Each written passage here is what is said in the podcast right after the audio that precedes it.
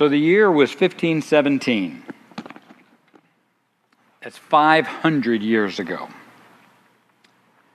The year was 1517, and the pastor of the church in a place called Wittenberg, Germany, back then it was the church was the Catholic Church.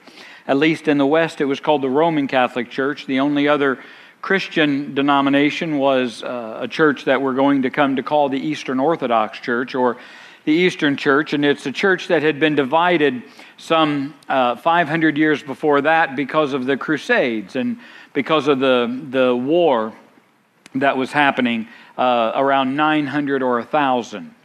For 500 more years, the church had split into to two different churches, East and, and West. By far the largest group of Christians in the world in the 1500s, 1517, was a group called Roman Catholics. And in 1517, on this day, a man by the name of Martin Luther, who was a priest, he was a pastor in the church of this little town in Wittenberg, Germany, went up to the door of the church, and on that he put a piece of paper where he had written 95 bullet points. And in each of these, what he said is, I'm going to be back here tonight. And I would like to have a discussion, a debate, a conversation about any of these 95 points. He said, because there are 95 things I think we need to start talking about in our faith. That has come uh, to be known as Luther's 95 Thesis. In other words, 95 things that he said the church needed to reconsider. What was happening in the world at this time? Well, you know, this is 1517, so if, if you're a, a student of history, you know that in 1492, uh, Columbus had circumnavigated that, uh, that Atlantic Ocean and he had discovered America. Well, we know that wasn't quite right. We know that there was a man by the name of Vespucci that had already done that. But for Spain and that part of Europe, this was, this was major, 1492. Just a few years after that, 25 years or so, in 1517 over in another part of Europe. That, that was Spain, where Columbus came from. He was funded by one of the great purges of Europe of that day that happened in the 1490s. We think about, well, what happened in America in the 1990s? Well, for those of us that are old enough, you remember we were coming out of the 80s and there were all kinds of things that were going on. We had had lots of terror attacks kind of in the 70s and early 80s, and the 80s had been kind of quiet, and the 90s we decided, we decided since we weren't in any major wars yet, maybe we needed to start another one of those. We, we figured since we hadn't been arguing much anymore, we probably needed to pick up political arguments and start doing that again. So the 80s were relatively quiet, at least in my memory. I was a young man, I was in the Army through, uh, through those mid 80s. In Europe, in the, in, in the 1490s, there was a great purge that happened. And it was the purge of all of the Jewish people out of Europe. They took all their property and they pushed them up into the northern states. And by the northern states, I'm going to talk about places, I, am talking about places like Ukraine and Yugoslavia, all of those places that essentially four to five hundred years later, we know what's going to happen. There's going to be another great Jewish purge, right? Just several hundred years later, we're going to call that World War II. That happens in the 20th century, the 1900s. And we talk about the six million of the Jewish, uh, Jewish people that were killed in Nazi Germany in the 1900s, but we don't, uh, we don't talk about the 12 million Jewish people that were killed in the Ukraine under Soviet Russia. We don't talk about in China and, and in those areas up there where some of the Jewish people went, the, the great purge of Jews in these great northern states. Uh, why were they there? Because we had pushed them up there from Europe in the 1490s. And they had had another three to 400 years to acquire wealth and, and, and establish families and hometowns. Well, here we are, 500 years later. Here we are, 500 years later, 1517. That's what the world looked like. We know that another 100 years is going to see the birth of uh, the United States. In the 1600s, we're going to see Jamestown be settled and, and all those things in American history. And so we're going to have these several hundred years from then till now. But 1517 is, is that important date in church history because it's the date in which the church is going to split now, not east and west, but it's going to split denominationally. And this split is going to come down to three basic things. And that's what we call the Reformation. This is Reformation Sunday. This is the Sunday that Martin Luther went to his church and nailed up on the door of that church rather than be the pastor that was going to preach that day. He was the pastor that was going to challenge the church that day. And we know that that challenge went all the way up to the Pope himself. And Germany is going to, to rebel against the Catholic Church, and the princes of Germany are going to protect Luther. All, all this history is going to be made. But three things. It all boils down to three things. We were still going to believe in Jesus Christ. We were still going to believe that we all needed to be forgiven. We were all still going to be asking the same questions 500 years later What happens when I die? We're going to be asking the same questions What is authority in this world? How do I know what is truth and what is not truth? Those questions aren't going to change. And Luther said, if you boil 95 different bullet points down, he said, we've got three issues in the church that we really need to talk about. And so for Reformation Sunday, I want to remind you that we have three basic issues in the church that we really need to talk about. The first issue that Luther said we desperately needed to talk about was what was the authority that we were going to use in the church? And he used these two words, by, in, in his thesis. He said by, and then he said whatever it was in the middle, and he ended it with, and that alone. Okay? So, what he said in terms of authority, he said, What's our authority going to be? Well, you know, in 1517, what was the authority? Pope. The Pope spoke for God.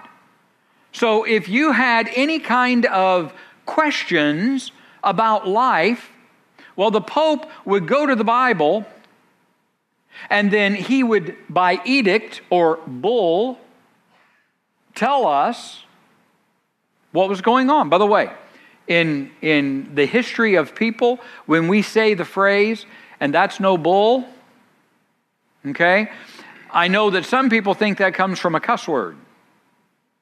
And that's not what that came from. That came in history from this idea that is no papal bull. That is no bull. In other words, this isn't wrong. This didn't come from some flawed source. This is the truth. That's what, and that's no bull means. It means, and that's the truth. I'm telling you the truth. Well, that didn't come from a cuss word. So rest at ease if you ever use, and that's no bull. What you're really saying is, this is just the way it is. And that was picked up because of the papal bulls that the Pope would issue that says, and this is the truth, and maybe it was the truth, and maybe it was just what the Pope wanted the truth to be. Luther said, that can't be a part of our relationship with God. That can't be a part of truth in this world.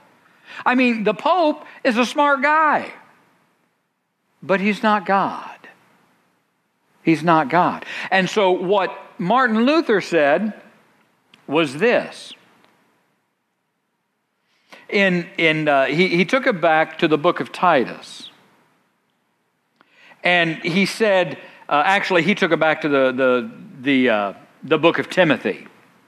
And what Luther said was all scripture, not just the scripture that you want to use for this Sunday, but all scripture is the authority of life. It is what helps us answer questions. 1 Timothy 2.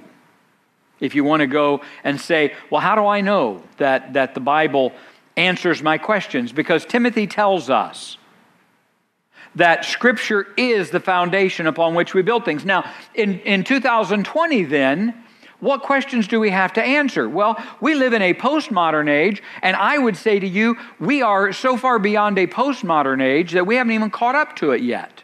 In other words, the postmodern age said there is no such thing as truth. Talk to any young person today.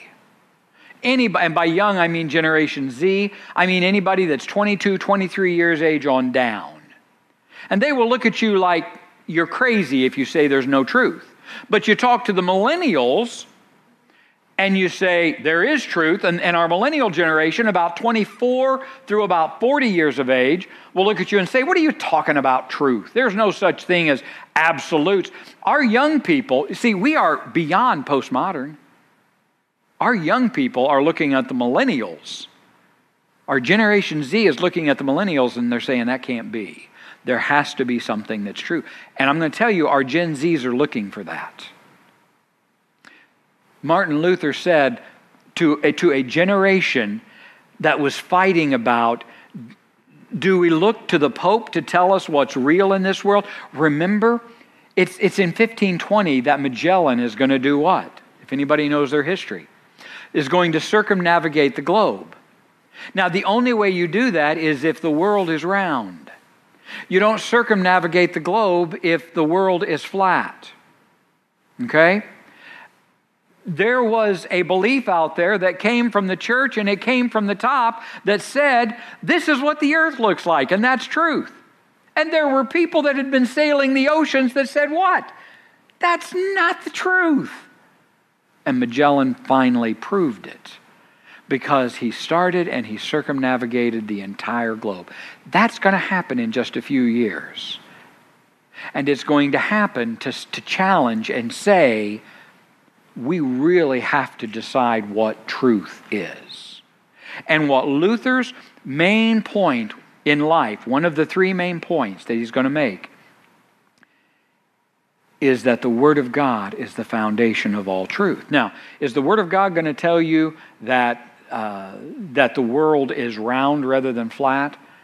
You're going to have to have science that's going to help you with that. And you're going to have to have common sense that helps you know that. But the Word of God tells us that God created the heavens and the earth. The Word of God tells us that God made the sun. And, and when we look at the sun, we know that the sun is round. It's not a flat disk out there that's just two dimensional. So there, there is some common sense that goes into that. You don't look at the Bible and see that the Bible tells you that, that if you get bit by a snake, God will take care of you, so you go and you pick up a snake. That's not what it means by truth of the Bible. It means that if you ground your faith in God and your, your ideas of what is real in the Word of God, then, brothers and sisters, you can do science all day long. And science can change. And you can learn new things from it. But let me tell you what it's never going to do. It's never going to contradict the fundamental basics of the Word of God if you truly do science. But the Word of God is not going to tell you whether or not there's global warming or not. But it is going to tell you how we are supposed to treat the planet that God gave us. It is going to help us know those basic things. So, Luther said 1517. We're 500 years removed from that. And I would say to you, it hasn't changed. You've got all kinds of things you can trust out there to tell you the truth. I would say to you, as people of faith, Luther was right 500 years ago, and he's right in 2020. And that is, as the people of God, Scripture is the foundation of our faith. If you don't begin the conversation by talking about Scripture, you're not going to get to the answers of God you're only going to get to the answers that man can give you. So don't get rid of the Bible. It is one of the big ones. Because remember, 95 Thesis was about we need to get rid of these things from the church. And Luther says It is by the Word of God alone. Remember, by and alone, that we begin the discussion of truth. Second thing that he says in, in this is so remember, Word of God is one of the things that are indispensable. The second thing he says, and this is where he's going to go to Titus, he's going to use, he's going to use Titus, and he's going to say this. When the kindness and the love of God our Savior, this is Titus, the second chapter, and it begins in verse 4. And he's going to say this when, when the kindness and the love of God our Savior toward man appeared, not by the works of righteousness, don't worry about this, I'll, t- I'll tell you what this means. Not by the works of righteousness that we have done, but according to his mercy, that's when he saved us. Okay? Remember, by and alone, by grace alone, is what Luther's going to say. But according to his mercy, he saved us through the washing and regeneration and renewing of the Holy Spirit. That's God that lives within us. Whom he poured out on us abundantly through Jesus Christ our Savior, that having been justified by grace, we should become heirs. This is the question of what happens to me when I die? That's a big question in 1517. That's not as big a question in 2020. I believe that's because in 2020, average life expectancy is 77 years of age. In 1517, average life expectancy is 38 years of age, 40 years of age. They, they weren't living that long back then. So you better make peace with your Maker by the time you're 20 or 25. Because if the average life expectancy is in the late 30s, that means we got a lot of people dying when they're young. 20s. We got a few people that are dying at 60 and 70, but not very many of them. And it tends to be the wealthy people, the people that can afford food, the people that can afford the best medicines of that day at least. But good grief, we, we've more than doubled life expectancy in 500 years. Now we live to 78 years of age. You can make it to 60 years of age before you have your first heart attack and have to worry about whether or not you're going to die. We had a man just this last week, and his widow and I were, were sitting there talking. He was 80 plus years of age. I'm sure she's watching on television and she knows who I'm talking about. How heartbreaking it is that he never had to go to the doctor a day in his life until two weeks ago until six months ago, somebody started telling him, There's something that's not working right in your body. And within a week, she has had to say goodbye to him. Brothers and sisters, that's, that's 80 years old.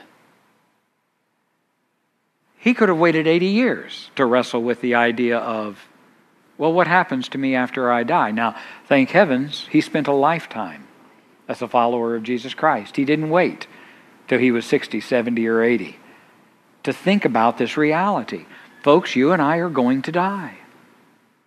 And we don't have to think about that because of modern medicine and because of uh, ample food and, and antibiotics and all kinds of wonderful stuff. I mean, our biggest argument is do we wear a mask or do we not wear a mask? That's our biggest argument in life because our doctors can do so much for us. In 1517, Luther says, if you want to have the conversation about salvation, you better have the conversation about how is it that you get to God. That was a big, big conversation then. And I'm going to say you, I'm going to tell you, it's not as big of a conversation in 2020 because people don't have to think about what happens after you die. And all of a sudden, when your body starts to fail you or the body of one of your loved ones, now you're in my office. Tim, are all those things I learned in Sunday school true? Is heaven real? Well, what is heaven really like? Luther says, let me tell you what it takes to get to God. By grace, the unmerited favor of God. It's the only thing that's going to get you to heaven, Luther says. Do you want to think about that? in 2020 as a person of faith, do you want to consider, even though you're 40, even though you're 20, uh, maybe you're 60 or 70? Do you want to think about what it's going to take for you to be right with God? Luther says, when you have that question, let me tell you if Scripture is the foundation of truth, let me tell you what the answer to that is. We've got two things in 2020 that you can go to. You can go to hyper grace, which is everybody is okay with God no matter what. And you can go to the extreme other view that talks about total depravity. Nobody is okay with God. Now, in both of those, God's going to decide in the church. But whichever camp you live in, you're going to have to figure out what in the world that means. If you're a hyper grace person in 2020, that means live your life any way you want because everybody's okay with God because God's got it all. If you're a total depravity person, which, which happened, you see, this happened just, just two to three years after Luther shook the church up like this, people began to say, well, then what does it take to get to God? Because up to that time, what did it take to get to God? Can I, can I tell you that this was also experienced in the last week in the life of this church? As there was somebody that had passed away, and somebody from the Catholic faith came in, and the first question, you know what the first question that was asked was? Have the prayers been said? Well, we've been praying for four days. We're Protestant. We've been praying for four days. And I can tell you that this person was like, Well, yes, we've said prayers, but feel free to pray still. Because in 1517, in the foundations of our faith, there were specific prayers that had to be said as you passed over into that next life. And if those weren't said, so you see, that's not grace alone.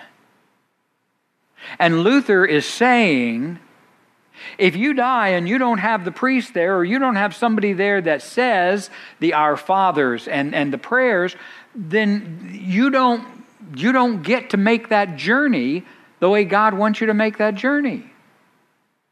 Why?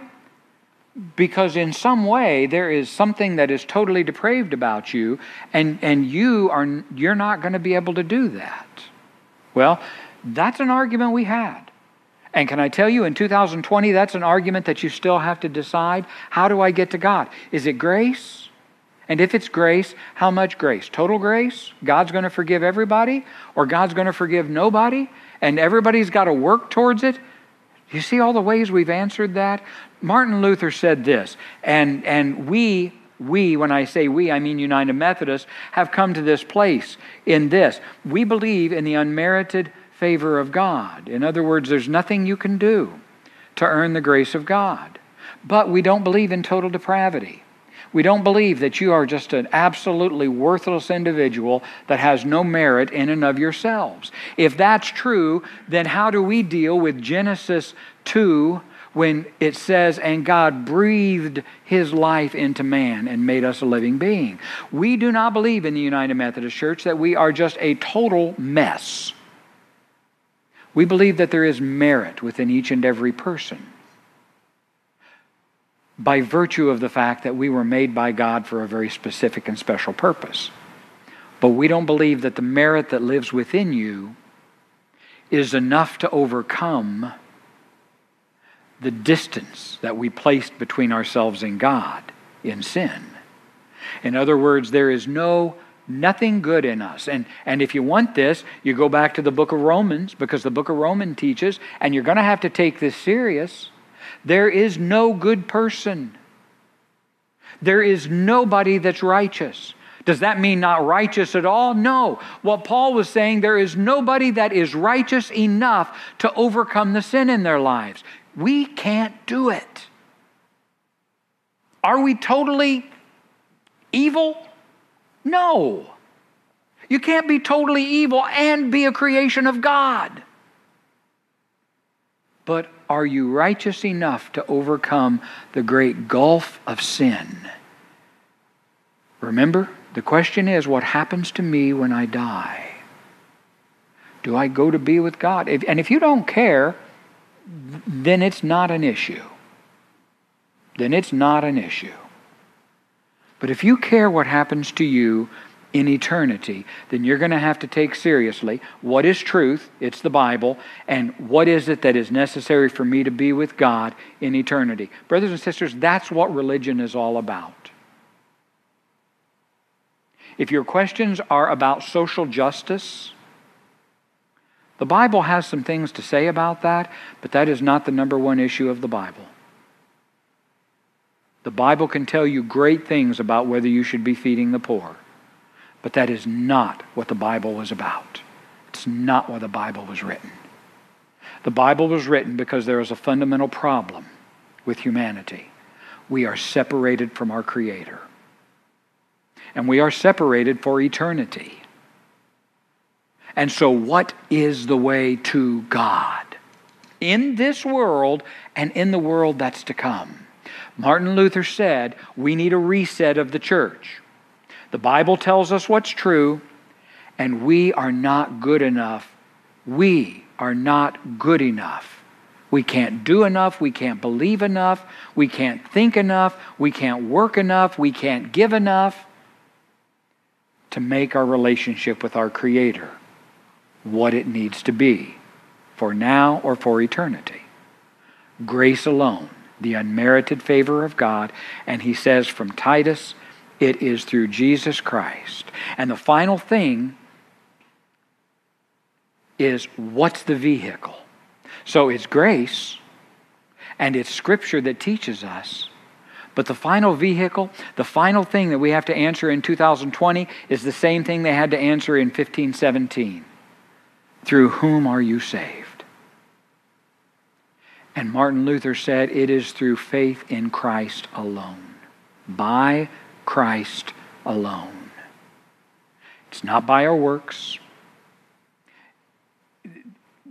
Religion had set all kinds of things up for the way that you could make it right with God. You could give, you could do penance. You, there's all kinds of things that you could do. And Luther, in these 95 Theses, said, let's be clear. There is no way to God other than through Christ. And these are the words of Christ uh, himself to us in Scripture. You can go to the book of John, you can go anywhere you want in the New Testament, and, and it just time and time again says, Those who believe in me, Christ says, though they die, they shall live. And so, brothers and sisters, this Reformation Sunday, and I know this isn't one of those jazzy sermons about, about application in the world, but this is a very important sermon that has to be preached every once in a while that says, here are the foundations of our faith. And they haven't changed from what Luther challenged the church on 500 years ago. And they haven't changed in 2,000 years since the time Christ came to this world. Because when Christ came to this world, everybody thought the law was going to get us to heaven the law was going to make things right with God. And Jesus said, It's not the law, it's me. We spent 1,500 more years and we tried to put law back into that relationship with God. And Martin Luther said, We have missed the mark. It is by the truth of Scripture alone that we orient our life. It is by grace unmerited in other words, nothing that we can do, and it is through Christ alone. Brothers and sisters, those are the three things that mean life. Now, we can live our 80 years in this world and never be connected with God. It is possible, and you can be happy. I'm just going to tell you that. Don't let anybody tell you, because it's, it's not true. People have earned enough money that in 80 years they were able to be happy in this world. But can I tell you, in that 81st year when they were going to die, all of a sudden they panicked? What happens to me after I die? What happens to me when this money won't buy me happiness anymore? You, you can get married and be ecstatic for 30 years. But then I've watched as marriages have fallen apart in the 35th year. Why? Because the happiness just wasn't there anymore. In the Christian faith, we say these three things are what we build our lives upon. Life is built upon the truth of Scripture, it's built upon the grace of God, unmerited, unearned. He is going to give us grace even when we don't deserve it. If we do what? If we come to Christ in faith in this world for the world to come. Love to have conversations with anybody that says, because every one of those is a sermon. Every one of those is a sermon that could be preached. Love to have any conversations with anybody that says, Tim, but I don't know how to make that happen in life. I'd love to help you make that happen in life. Let's pray. Heavenly Father, Lord, I just pray that on this Reformation Sunday, you would ground us once again in the faith of our fathers and mothers an unshakable faith that always led us in the past, and I believe God will lead us into a victorious future. When we focus, Lord, on your word, when we focus on the grace that you give that we do not deserve, and we focus on our Lord and Savior Jesus Christ, who makes that grace possible if we will give our lives to him. Lord, found this church upon that, found our lives and our families upon that, and may we march forward as your people sharing this good news. Amen. All right, please stand. May the Lord bless you and keep you, make his face to shine upon you, be gracious unto you. May God lift up his countenance upon you, and may God give you peace. God is good and all the time. Have a great week, everybody. God bless.